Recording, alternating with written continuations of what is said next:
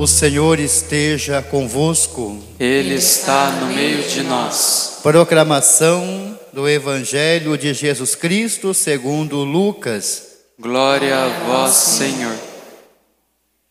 Aconteceu que caminhando para Jerusalém, Jesus passava entre a Samaria e a Galiléia. Quando estava para entrar num povoado, dez leprosos vieram ao seu encontro. Pararam à distância e gritaram: Jesus, mestre, tem compaixão de nós. Ao vê-los, Jesus disse: Ide apresentar-vos aos sacerdotes.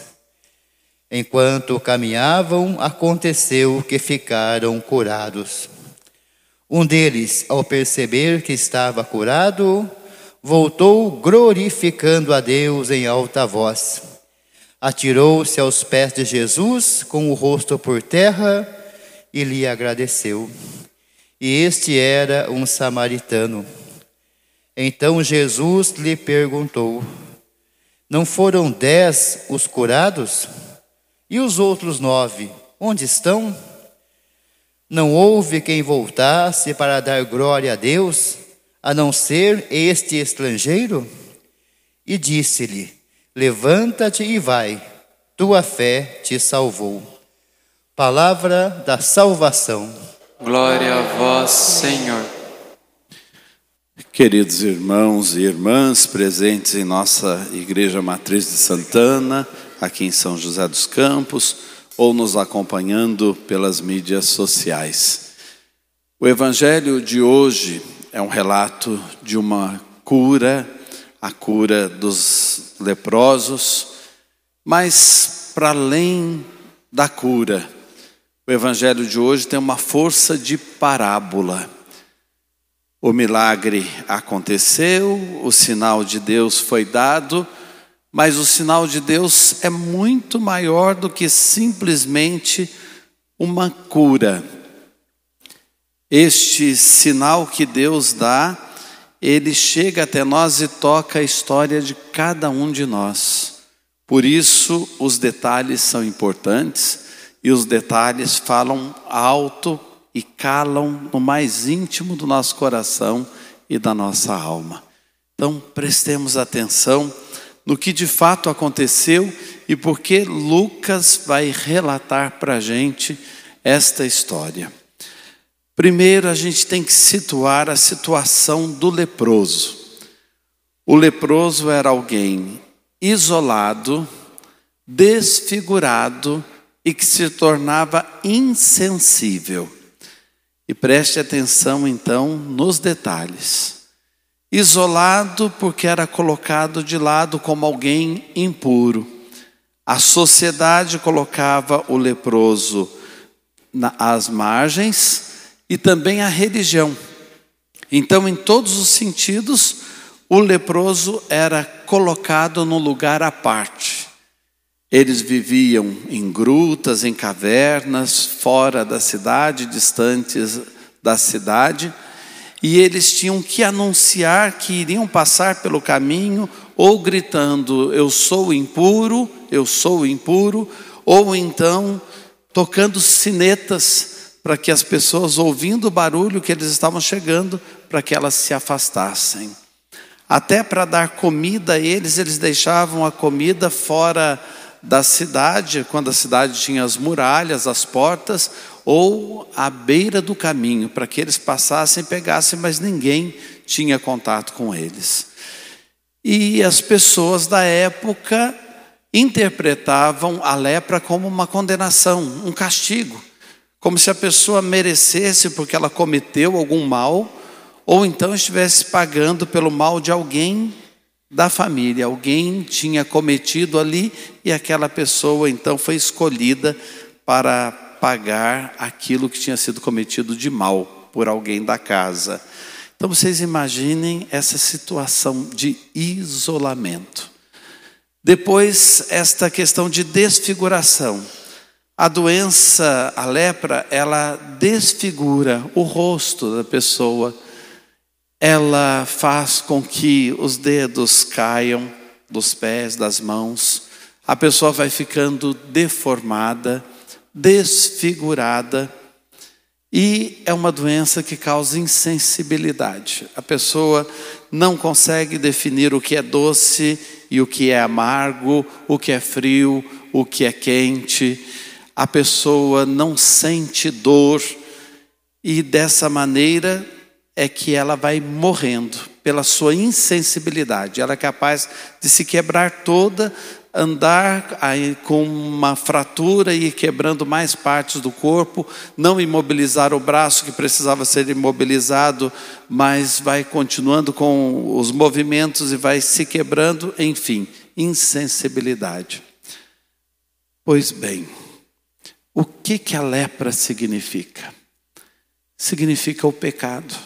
O pecado. O pecado nos isola o pecado nos desfigura e o pecado nos torna insensíveis. As características da lepra têm a ver com o pecado que toma conta do coração do ser humano.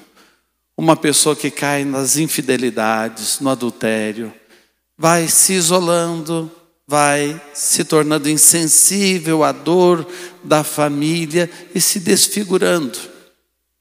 Uma pessoa que cai nos vícios, seja o vício que for, o vício desfigura, torna a pessoa insensível. Quantas lágrimas tantos derramam em casa por causa de alguém que caiu num tipo de vício, mas a pessoa fica insensível. Ela não sente a dor do outro, ela mergulhou ali ainda diz que não tem vício nenhum, vai parar a hora que quiser e está todo mundo sofrendo no entorno. Insensibilidade, desfiguração. A pessoa que foi criada à imagem e semelhança de Deus vai destruindo em si essa imagem e semelhança. Em todos os vícios isso acontece. Mas, em particular, em alguns vícios, a gente vê essa desfiguração acontecendo aos nossos olhos. Quem cai no alcoolismo, quem cai nas drogas, quem cai numa vida desenfreada, só de busca de prazeres, vai se desfigurando, vai perdendo o brilho, vai perdendo a beleza. Então, essa lepra tem a ver com todos nós. E como é que Jesus encontra os leprosos? Primeiro, que eles são em número de dez, e dez indica a totalidade. No tempo de Jesus, para que um culto acontecesse na sinagoga e decisões fossem tomadas, bastava ter dez pessoas. A partir de dez pessoas, as decisões eram consideradas como decisão de todos ali daquele lugarejo. Então Jesus se encontra com dez, com a totalidade. Aqueles dez nos representam. Ali estamos nós, cada um de nós, com os nossos pecados, com os nossos vícios, com as nossas falhas, com aquilo que nos isola, nos desfigura e nos torna insensíveis. Mas interessante, Jesus se encontra com eles saindo do vilarejo. E eu disse a vocês, mas eles moravam em cavernas, em grutas, eles tinham que se isolar. Por isso, esse milagre tem força de parábola, porque tem detalhes que, se fosse só um relato de um fato, eles não bateriam com a realidade. Eles estão saindo de um vilarejo que tem um significado. Esse vilarejo significa o mundo pequeno onde o pecado nos leva, para onde ele nos leva o mundo limitado, onde nós vamos parar. O mundo em que nele nós nos fechamos, não enxergamos os outros e muitas vezes não percebemos a ação de Deus, não nos abrimos a Deus e aos outros. O vilarejo. O vilarejo, o lugar onde um fica olhando para a vida do outro, um fica falando do outro, onde o mundo parece tão limitado que as pessoas se tornam cada vez mais limitadas. Deus tem tanto a nos oferecer. Hoje, talvez você estivesse pensando: ah, vai chover, eu não vou à missa. Você ia ficar no seu vilarejo. Olha, o tempo está ruim e agora eu não fui na missa na parte da manhã, não vou participar. Fica lá no vilarejo, no seu lugar. Isso significa o vilarejo. E é interessante que eles não são curados voltando para o vilarejo. Jesus manda eles irem ao sacerdote enquanto estão a caminho. Eles são curados. Eles percebem a cura. Isso acontece também conosco.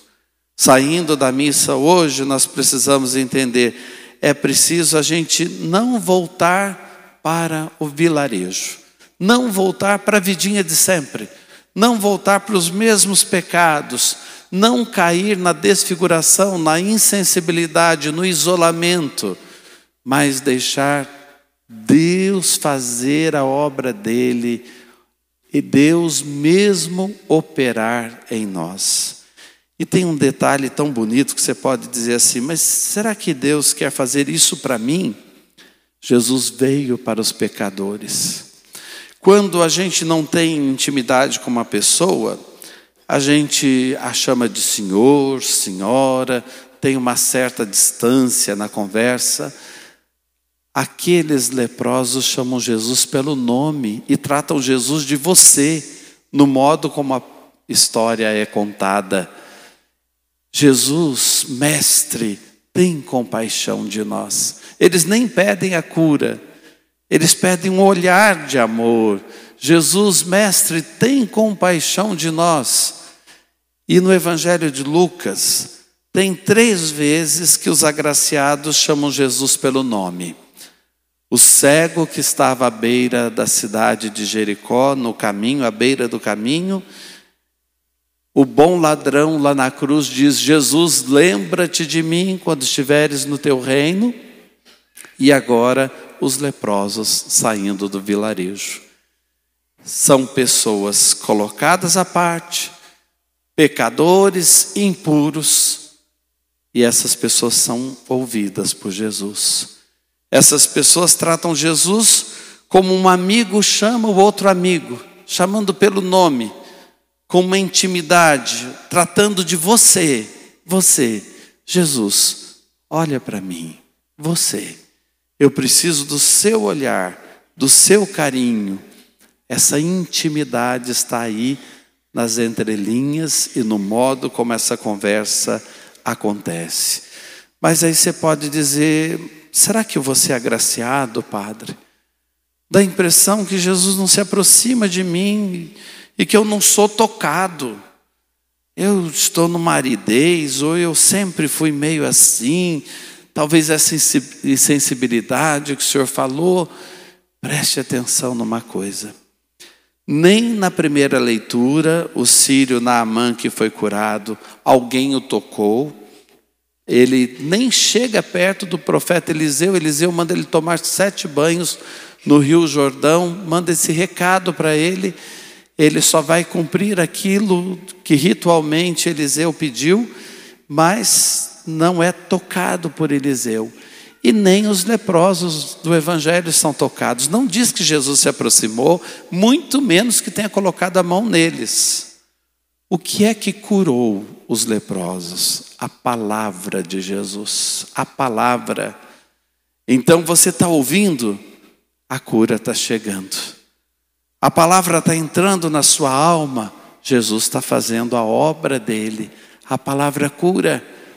Agora, na missa, daqui a pouco, nós vamos dizer, antes da comunhão: Senhor, eu não sou digno, mas basta uma palavra, e a salvação vai chegar para mim, e a salvação vai me visitar. Basta uma palavra. Que palavra é essa? Aquela que São Paulo disse a Timóteo na segunda leitura que nós ouvimos: uma palavra jamais algemada uma palavra que opera tudo em todos. A palavra de Deus não está presa, a palavra de Deus não está algemada.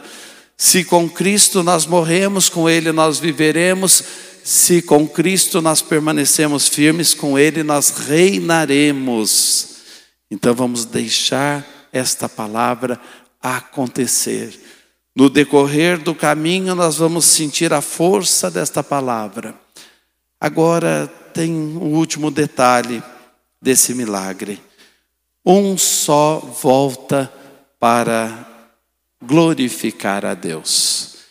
E a gente corre sempre o risco de dizer, ele voltou para agradecer. Não, ele voltou para dar glória a Deus. E Jesus mesmo pergunta: só você voltou para dar glória a Deus? Onde está a glória de Deus? A gente muitas vezes confunde Deus com um Deus espalhafatoso. A glória de Deus não está em abrir o mar para o povo passar. Ali a glória brilha, mas não está ali, não é ali que Ele quer que a glória aconteça. A glória de Deus não está em movimentos espalhafatosos e que aparecem.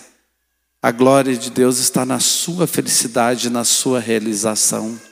A glória de Deus, diz Santo Irineu, é o homem vivo, é o ser vivente, a vida acontecendo com você, você não caindo no isolamento, voltando à comunhão, você sendo imagem e semelhança de Deus, não se desfigurando, e você se tornando uma pessoa sensível, aí a glória de Deus está brilhando.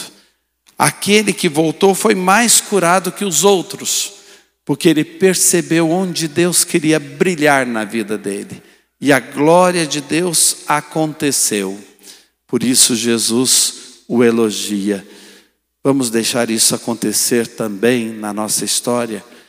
Cada um de nós é convidado a sair do seu vilarejo, do seu lugar de uma vida de sempre, da sua rotina, para deixar Deus, por Sua palavra, nos curar e assim nós vamos glorificar a Deus com uma vida nova, uma vida onde a glória dele vai brilhar para sempre.